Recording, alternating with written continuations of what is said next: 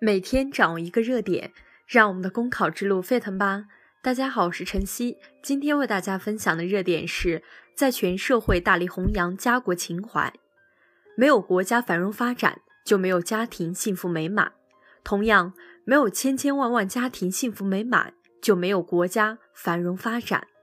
在二零一九年春节团拜会上，习近平总书记号召在全社会大力弘扬家国情怀。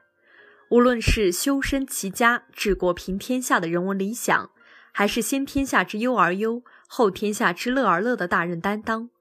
无论是人生自古谁无死，留取丹心照汗青的忠诚执着，还是天下兴亡，匹夫有责的豪迈誓言，家国情怀早已沉淀为中华儿女的内在品格，成为中华优秀传统文化的宝贵财富。家是国的基础，国是家的延伸。一方面，千家万户都好，国家才能好，民族才能好。国家富强，民族复兴，人民幸福，不是抽象的，最终要体现在千千万万个家庭都幸福美满上，体现在亿万人民生活不断改善上。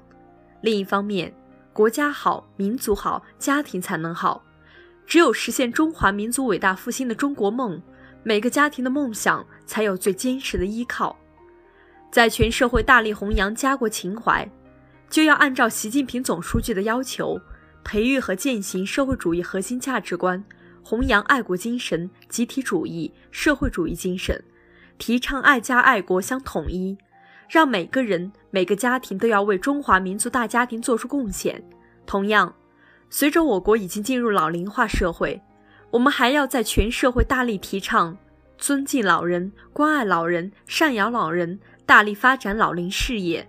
让所有的老年人都能有一个幸福美满的晚年。好了，以上是我们今天的热点分享，感谢大家的收听。想获得文字版内容，请关注公众号“公考提分营”。我们明天再见。